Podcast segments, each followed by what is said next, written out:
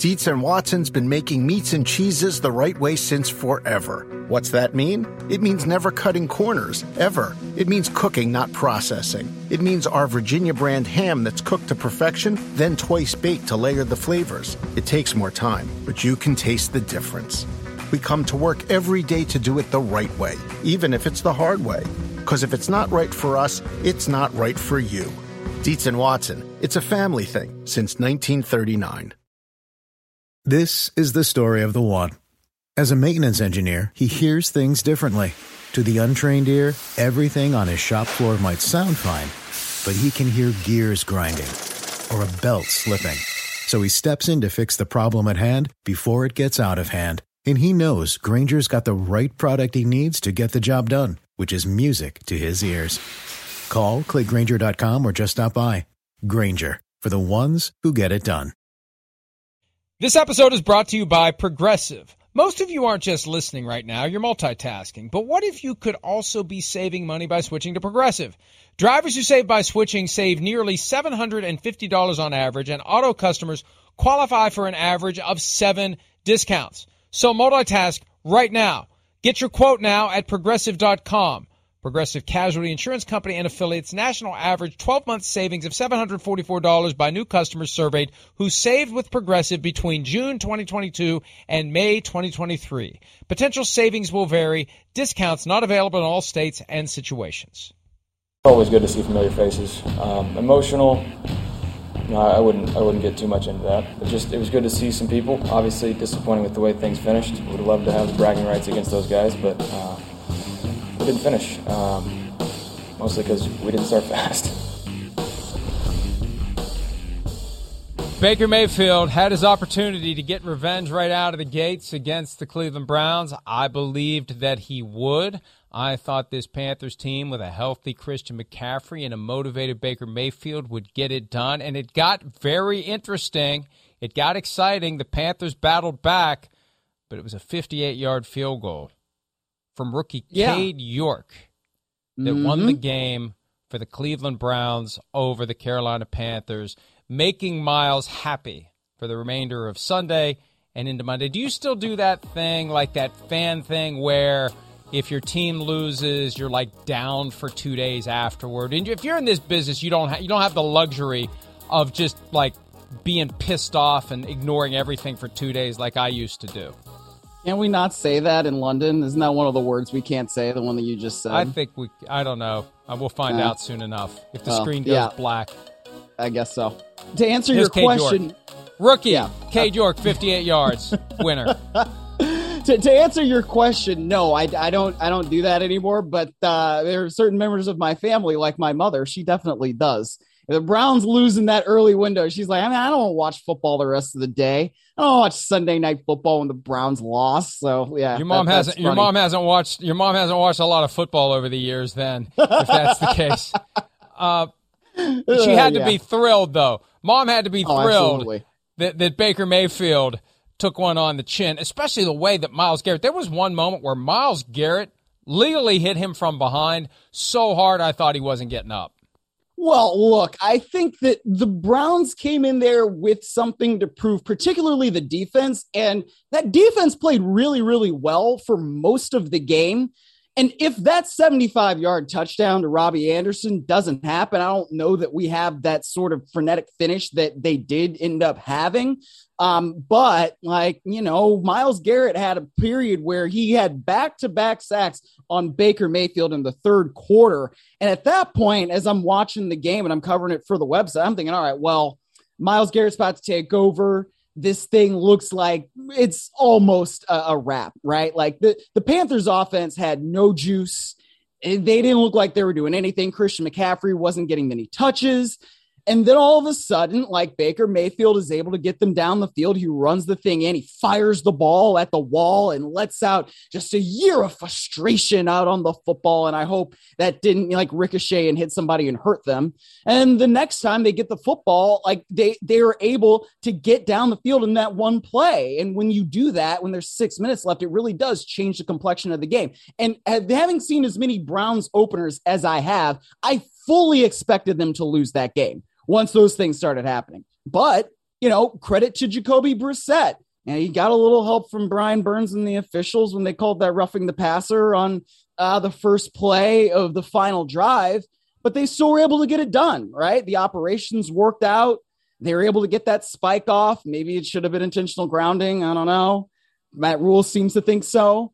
But when you have a rookie and you draft this kicker in the fourth round, it's like, well, why in the world are you doing that? That's why you do it because elite kickers can really make a difference in games. And like that thing was good from 58. It might have been good from like 65, if not further back. I mean, he he really kicked the crap out of that ball. The intentional grounding that you mentioned, this was one of those where because especially as the afternoon rolls on and I'm talking to different people and we're getting ready for football night in America and watching the four o'clock games, there's just a lot of activity and certain things I don't have time to do.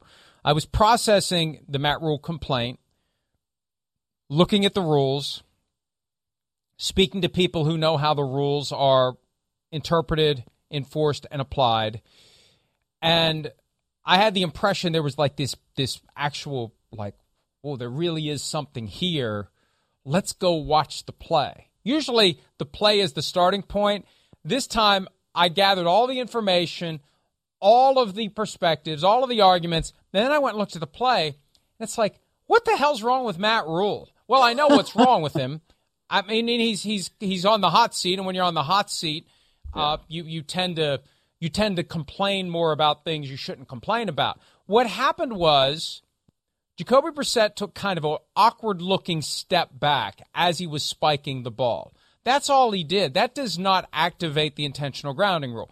It becomes intentional grounding if you do like a fake spike, like the old Dan Marino play from 94, I yeah. think it was, against the Jets. You do the fake mm-hmm. spike, and then you go back, and then you throw it straight down. That's intentional grounding.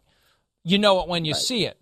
This was still an immediate move to spike the ball. It was just an awkward and unconventional step taken backward by Jacoby Brissett as he was in that same motion. And we have seen guys get the ball under center and still take a step or two back before they spike it so they don't yes. spike it into the rear end of the center. So yes. it was it really was much ado about nothing, but I think it's a little glimpse into the mindset of Matt Rhule, who knows his ass is on the line in 2022, Miles. Well, that certainly could be the case. I mean, it, the the tough thing about the witching hour, you know, if we go a little inside baseball for someone like me or you know Charean or Josh or MDS, as we do our thing on PFT, like we're watching two games at once. Sometimes a third game is starting to happen. I'm at Raiders Chargers yesterday, so there's also like stuff happening in front of me as the pregame gets going. They're like singing the national anthem, and this thing is still just finishing up. So it's like, wow, all these different things are happening at once. And so, like, that it's interesting to me because it's like, oh, I, am seeing this, and I don't necessarily think that there's a there there. But then when Matt Rhule starts talking about it after the game, I'm like, whoa, what what did I miss? And I go back and I looked at it like you did, and I'm like, I don't, I don't think that there really was something there. So it's just one of those interesting things that I think you're right. It it it more says something about what the mindset of Matt Rhule is in 2022 as he is ostensibly coaching for his job than it probably does about what actually went on on the field. And I can't imagine the league is happy about a guy kicking up a controversy that really isn't a thing. And I just mm. don't think that was a thing. Uh, it was mm. a thing in Nashville for the second straight year. The Titans lose at home to start the season. They were outclassed and embarrassed 38 to 13 last year by the Cardinals. The Cliff can't finish Cardinals.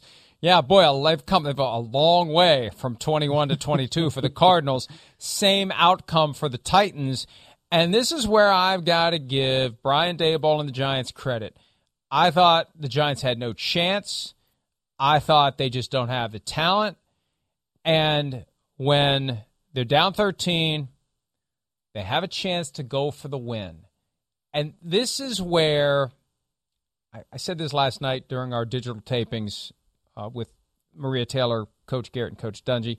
I don't need the analytics mafia on my back so early in the season. This is not an anti analytics this is a pro understand the circumstances take. Yeah.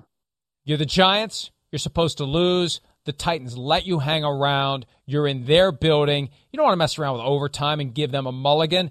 Go take it. Go yeah. get it.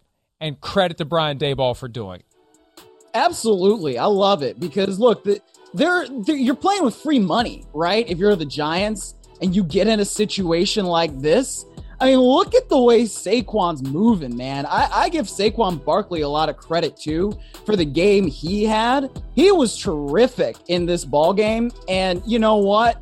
Titans, you still have a chance. Can't pull it off, man. And like that's the kind of thing where you put pressure on the other team like that works out well. I, I love the aggression from Brian Daboll, and I love the attitude that we saw there. And look, that's one of those things where you're trying to establish a culture in your first season. You get off to a good start like that. It, it's a great thing. I, I really give Brian Daboll a lot of credit. Here's why: when you do that, when you win those games, you get the guys who have been hearing all the things the coach says mm-hmm. and all the ideas the coach has. They buy in. The sooner yes. you win games, the sooner yes. they buy in. Yes. A new coach in 100%. New Orleans, but not a first time coach in Dennis Allen taking over for Sean Payton.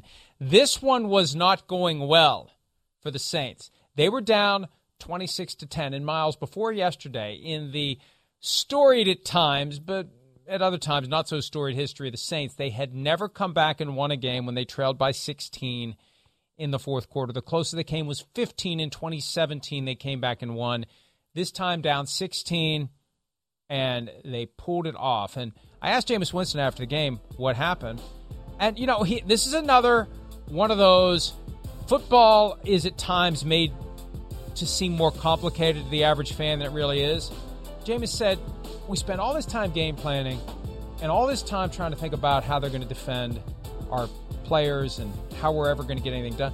At a certain point, you just throw it out and let your playmakers go make plays. It was an unintended product placement by Jameis. And I appreciate it very much. But you just throw it to Michael Thomas, right? When in doubt, throw it to Michael Thomas. And then they start yeah. shading coverage to Michael Thomas. So you throw it to Jarvis Landry 40 yards to get yourself, and he broke down the play. They, they, they, they, they clouded, as he used the term, over toward Michael Thomas, covering him. Jarvis Landry's open, 40 yard throw, sets up the game winning field goal. And that's what you do.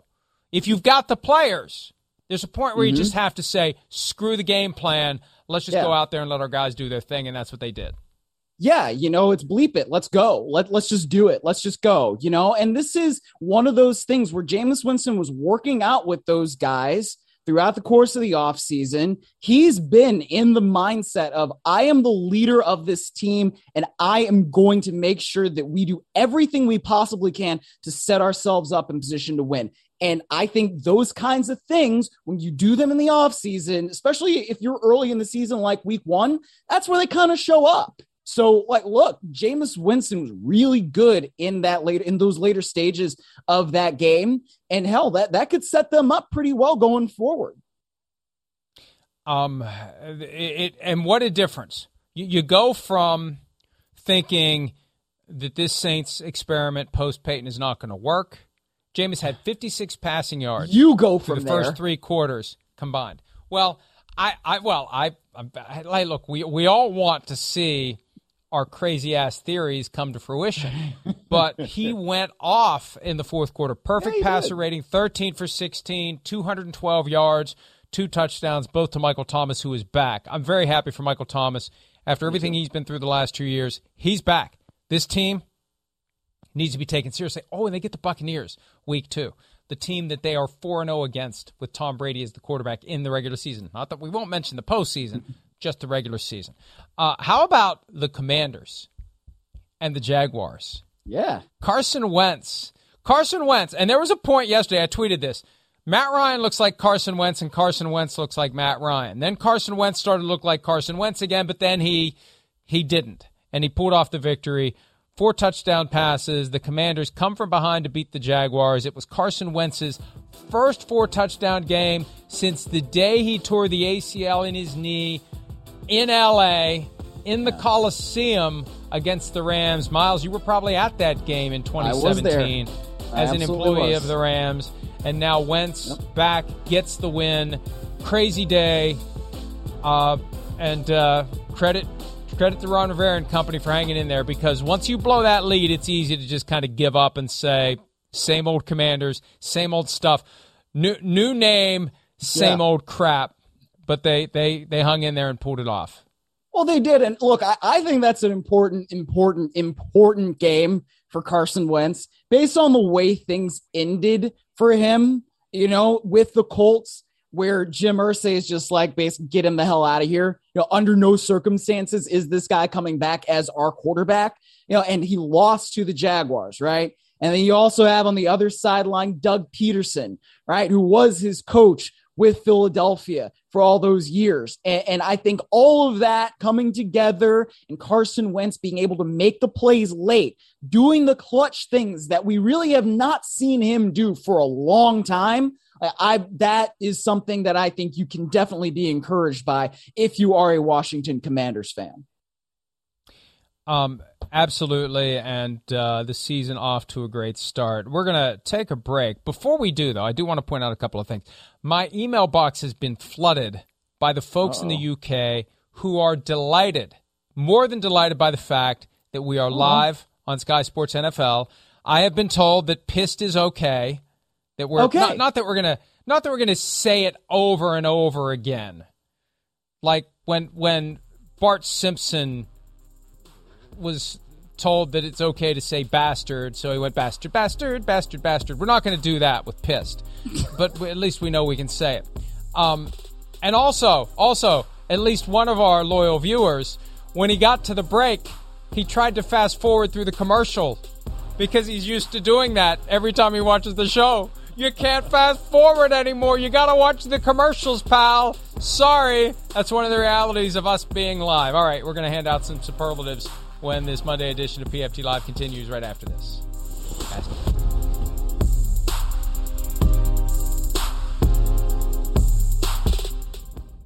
Around any corner, within every battle, and with the dawn of each new day, the threat of the unexpected, the unpredictable, and the unrelenting lies in wait.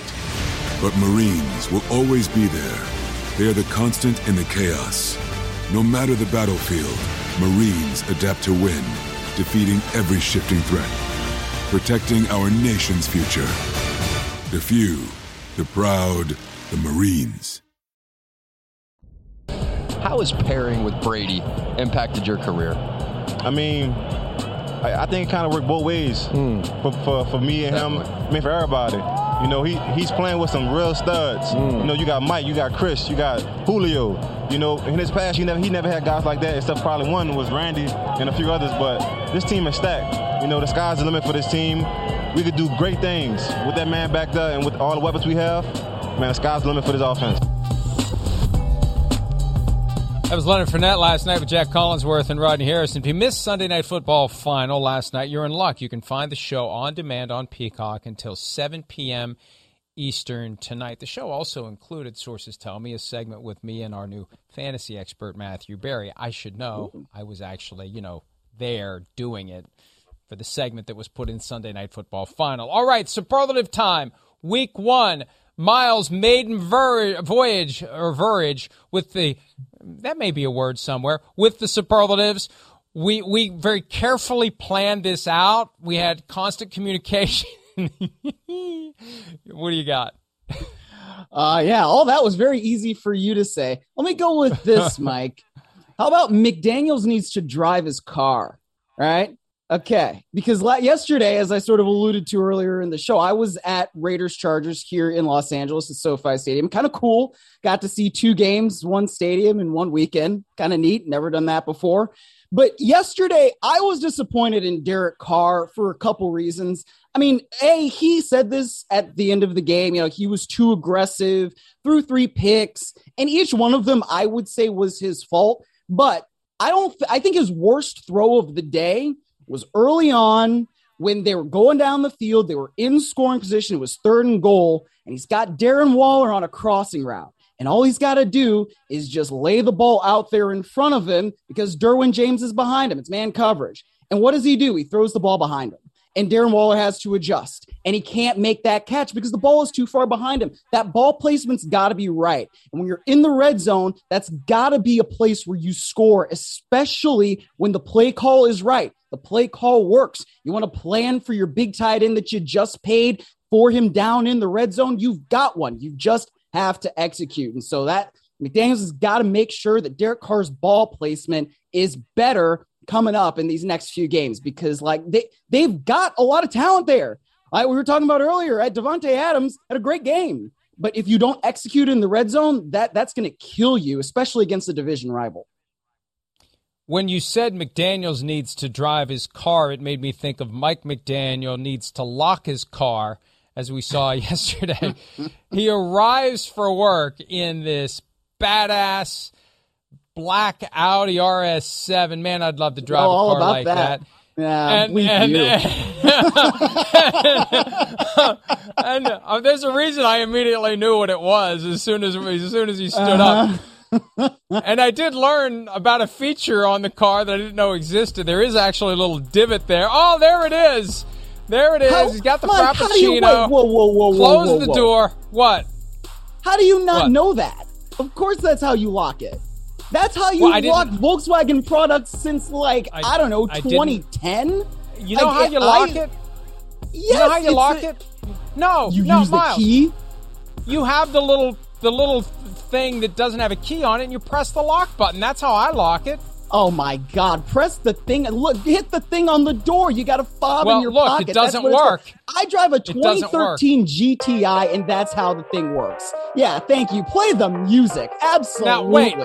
Get out of here. what if- they've been making cars like you- that for, like I said, like 10, 12 years?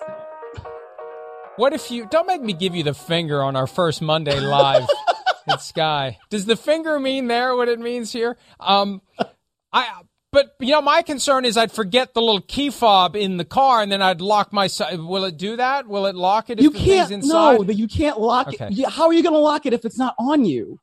What are you doing? How do you drive car? You obviously don't leave the house very often. I mean, that's one thing we already know. But good lord, Mike. I sense some anger in you. angry. I'm just I'm I'm concerned. I'm I'm, right, I'm um, concerned, frankly. I was trying to think of a good Star Wars quote, but I don't know Star Wars enough to do like the the Force is strong or let your hatred, let your anger, whatever that. I don't know. I don't know it Let well the enough. hate flow through you. Is let the, ho- the- hate flow through you. I, I know that I know that you appreciate a fine automobile, and my lack of knowledge of my own automobile, which happened to be the same automobile as Mike McDaniel's driving, uh, is is frustrating you, and I apologize for that. Okay. Um, uh, this is the Serenity Now Award for Lamar Jackson, who showed no frustration whatsoever yesterday, given the lack of a contract between himself and the Ravens, and had an awesome game and looked like Lamar Jackson. And there was a real question. Look, I was concerned, Miles, because this is a guy who last year was not thinking at all about his contract. He was locked in, wasn't interested, should have been, but wasn't. This year, keenly interested in a contract, trying to get a contract. Some of the reporting from ESPN yesterday was stunning to me because someone from the union broke ranks and shared details that the Ravens and Lamar Jackson had kept quiet, largely mm-hmm. at the insistence of Lamar Jackson. He wants none of this stuff out there. My guess, he's pissed that it was put out there. Once he figures out what happened. You know, he was playing football yesterday. He kind of isn't in a position to go down the rabbit hole and understand how it all got out.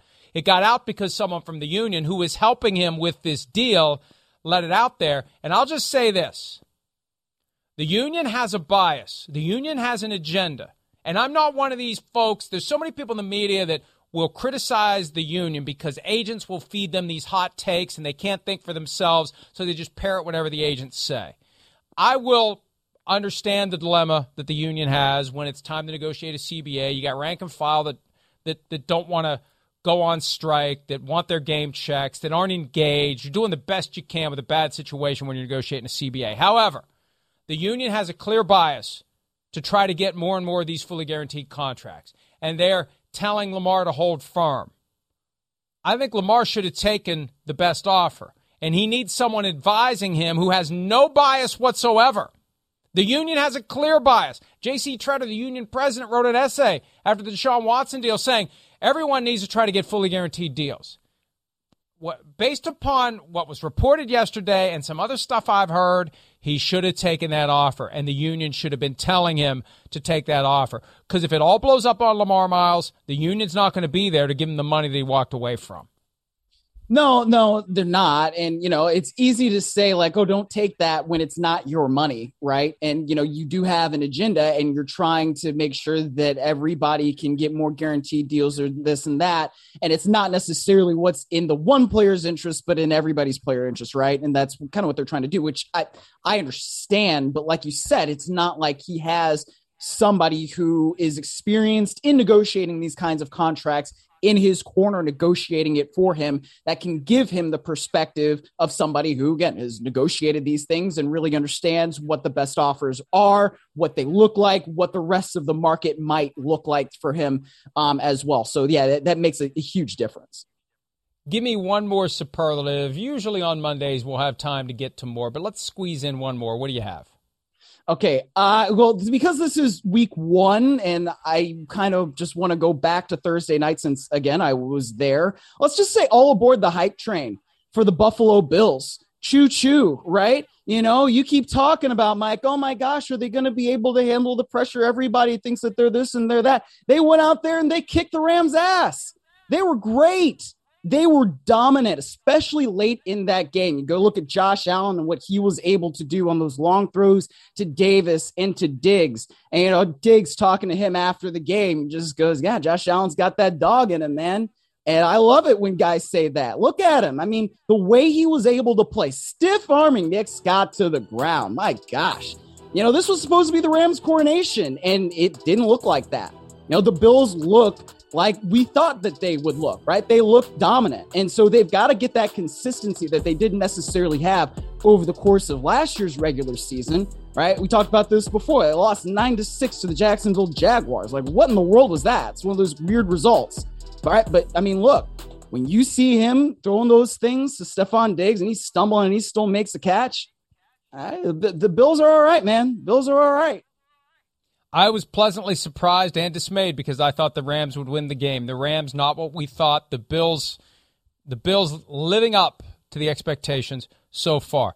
Let's take a break. When we return, the Bills for now don't have to worry about the Patriots in their division. They may have to worry about the Dolphins. Miami New England got together. The 5-day head start by the Patriots didn't make a difference. We'll talk about Dolphins Patriots right after this.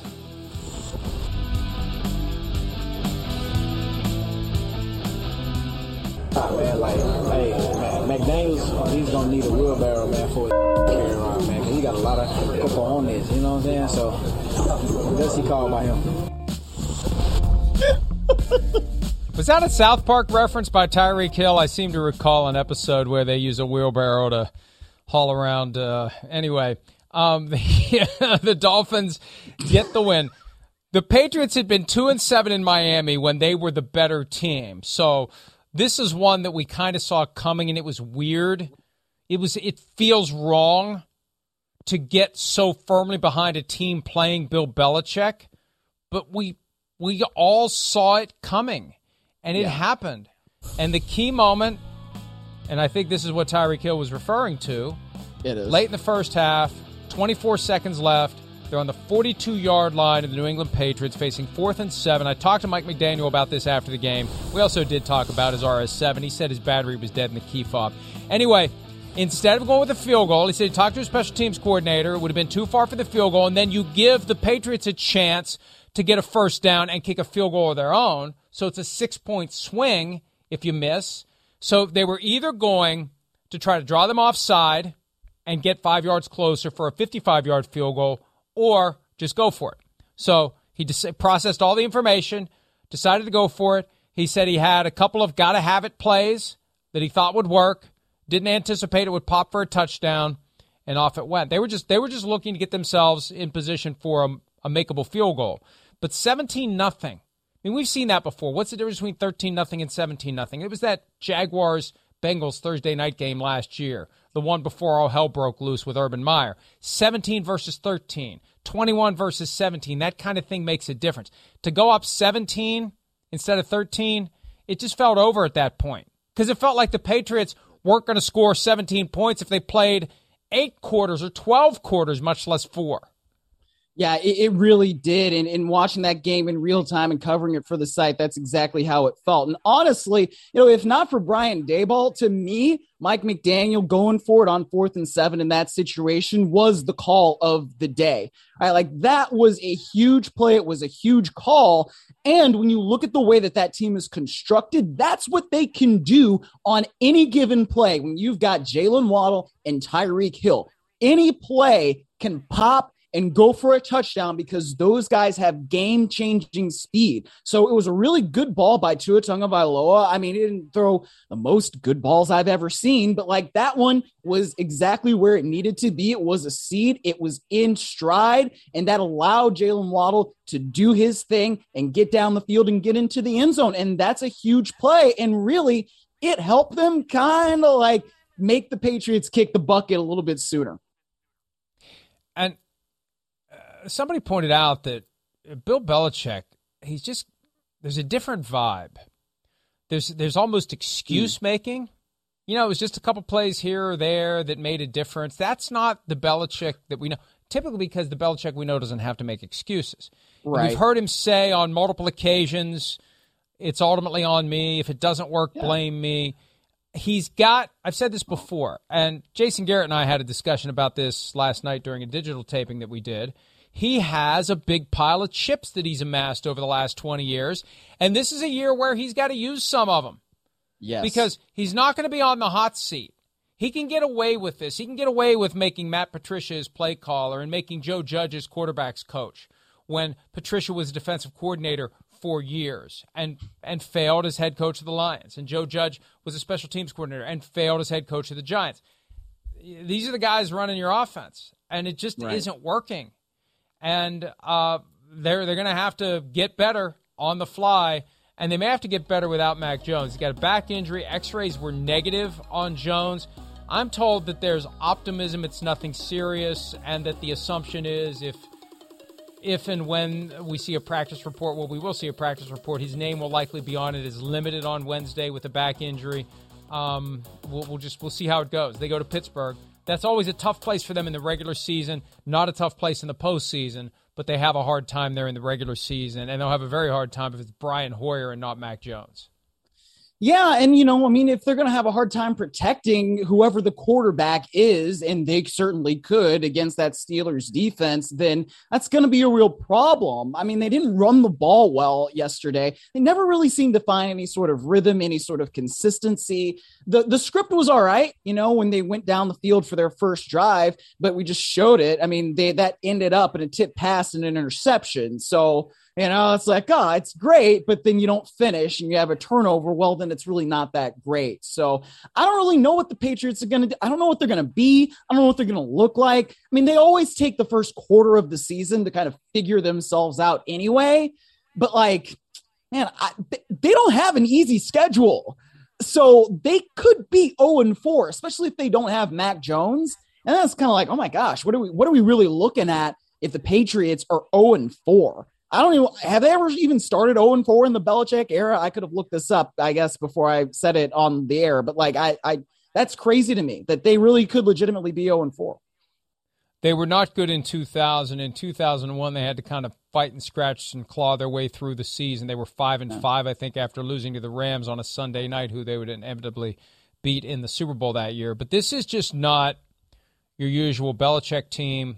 Oh yeah, and, and and and look, I, I I'm sorry. I'm not how am I how do I put this? I, I really don't get into the whole hero worship, and I'm not going to give Bill Belichick a lifetime pass just because he's won six Super Bowls. Because we know how the NFL is. It's not what have you done for me lately. It's what are you doing for me right now, and what can I expect you to do for me tomorrow? And when you have the owner of the team, Robert Kraft, openly say back in March that he's disappointed, frustrated, whichever term he used, he's not happy that they'd gone three years without winning a playoff game. He's not going to put up with this. There will be changes. And Myles, I think all of this flows at some level from the fact that Bill's got a couple of his kids on the staff and he can't fire them. So he can't fire anybody else. He's got to take the bullets. He's got to be the one who's responsible for everything because you get problems among your coaching staff if you start throwing out guys who maybe aren't part of the problem because you can't move on from the guys who maybe are part of the problem because they're your kids. That's the risk of this semi widespread nepotism in the NFL. Because if you Semi. have a son or a daughter who's working for you and not getting it done, what are you going to do about it? What can you do about it? And we saw that come to full fruition when they got blown off the field 47 to 17 by the Bills in the playoffs last year. I think that that is at some level part of the problem here for Bill Belichick. And uh, and and again, the owners decide when they're going to make a change. I don't know do. how many bad years, six championships will buy Bill Belichick, and maybe maybe we'll find out like how many licks it takes to the, get to the Tootsie Roll center of a Tootsie Pop. One last thing about Belichick before we take a break, and we do have to take a break. I asked Mike McDaniel get about their one thing in post game. Did you see their post game interaction? There wasn't much there. No. I asked McDaniel about it. He said, I pride myself on reading the room. I could tell Bill wasn't in the mood to talk. That was, Okay. that was that. All right, go That's ahead. good. All right. Well, I will just say this. You know, when you talk about kind of like excuse making, which we don't hear from Bill Belichick, kind of reminds me of going through the 2016 season with Jeff Fisher and the Los Angeles Rams. I and I don't want to like like you obviously can't compare, right? Like you can't. Right. But the situation when you start hearing coaches start talking about different things like that, like that is sort of where things start to end up. And again, Bill Belichick's got six rings, right? As the head coach of the New England Patriots, it buys him a lot. Like you said, the chips, you got a lot of them. You built up a lot. But like that, the whole start when you start saying, "Well, you know, it's on me," you know, when if it's one or two things that it's this and it's that, like you don't want to hear that from your head coach. That that's so 16 Rams and Fisher. That's kind of what that reminds me of. 2020 and 2021 Vikings with Zimmer. Same thing. Mm. Excuse for everything. Got an excuse for everything. Well, hey, everybody's got uh, the best is you still got to we win don't the we don't yeah we don't make excuses, but here's this excuse and this excuse, and this excuse. I'm like, come on. I make no excuses for the fact that we're late, but Sorry. we're late. So let's take a break. Sunday statement draft next on this Monday edition of PFT Live.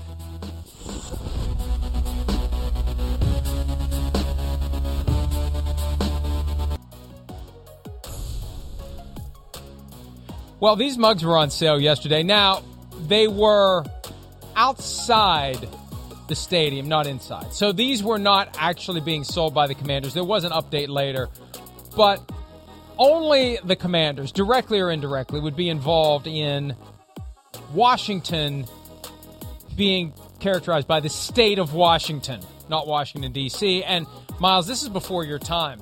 This brought back memories of a Monday night game. Jay Gruden was the coach of the Washington football team at the time. Look at the guy in the back stirring the Gatorade with a sleeve, a plastic wrapped sleeve of cups. That's what you get from Daniel Snyder's organization. That's one of my all time favorites. Let's Hey, you stir gotta be, that you gotta figure it Gatorade. out. You gotta be efficient somehow, right? You know, you just gotta. Sometimes you gotta do what you gotta do. That thing has to be stirred somehow. You don't All have a big wooden spoon.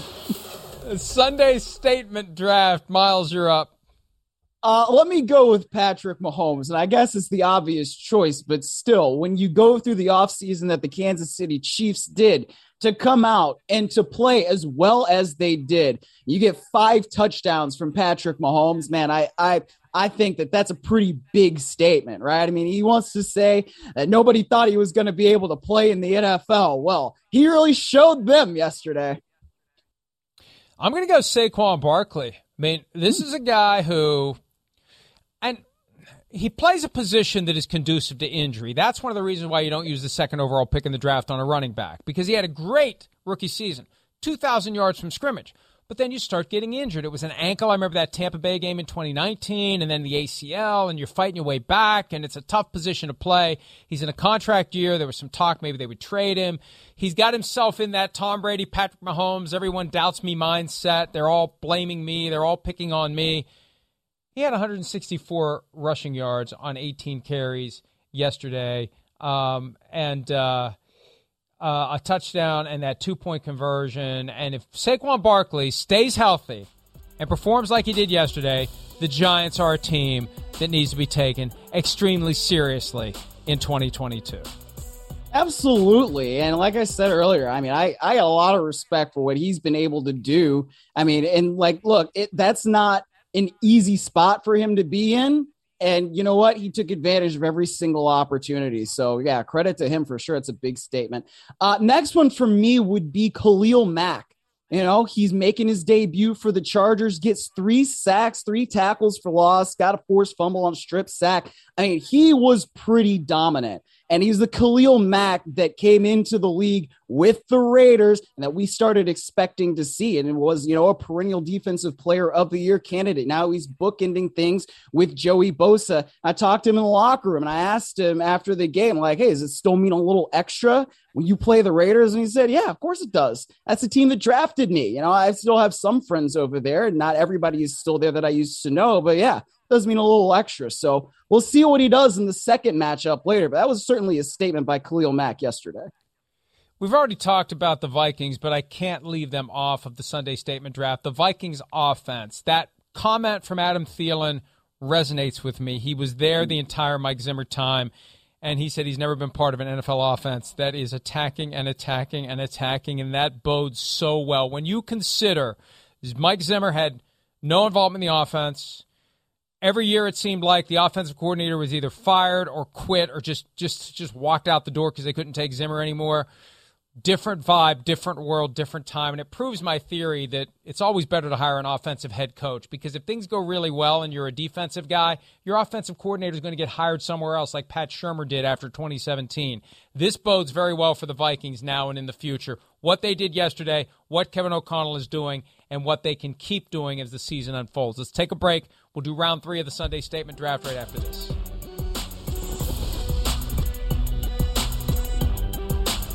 All right, Sunday Statement time. Round three. Myles Simmons, you're up.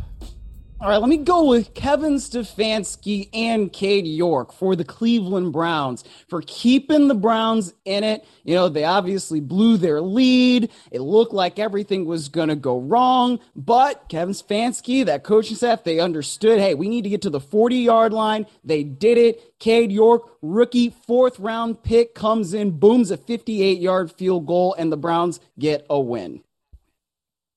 And that really was unexpected. And here they are, 1 and 0, 10 more games without Deshaun Watson. Let's see how many more they can win. I'm going with A.J. Brown, the oh, new yeah. Eagles receiver. Big acquisition, the draft day surprise. We're paying attention to Deebo Samuel getting traded, and instead it's A.J. Brown. He had 10 catches for 155 yards with a long of 54.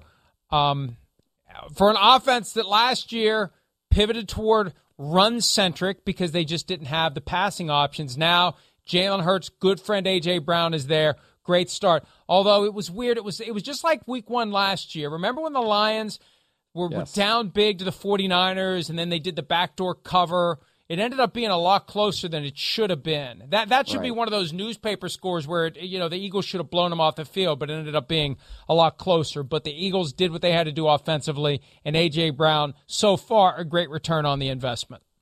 Yeah, no doubt. And frankly, that's exactly what you would expect out of AJ Brown. What I didn't expect was no catches from DeVonta Smith, and that uh, got me in trouble with one of my friends in their fantasy team. But you know, things happen. 38 35 was the final score of uh, that game for the Eagles over the Lions. It was just one of those weird ones. There were so many, so many games yesterday that just felt weird, and then they got yeah. very compelling. Uh, and it was a great first Sunday. Myles, great first Monday of the regular season. Chris Sims will be back tomorrow. We will be updating the PFT website all day long in advance of the Monday night game which is the Russell Wilson return to Seattle. Thanks so much for your time.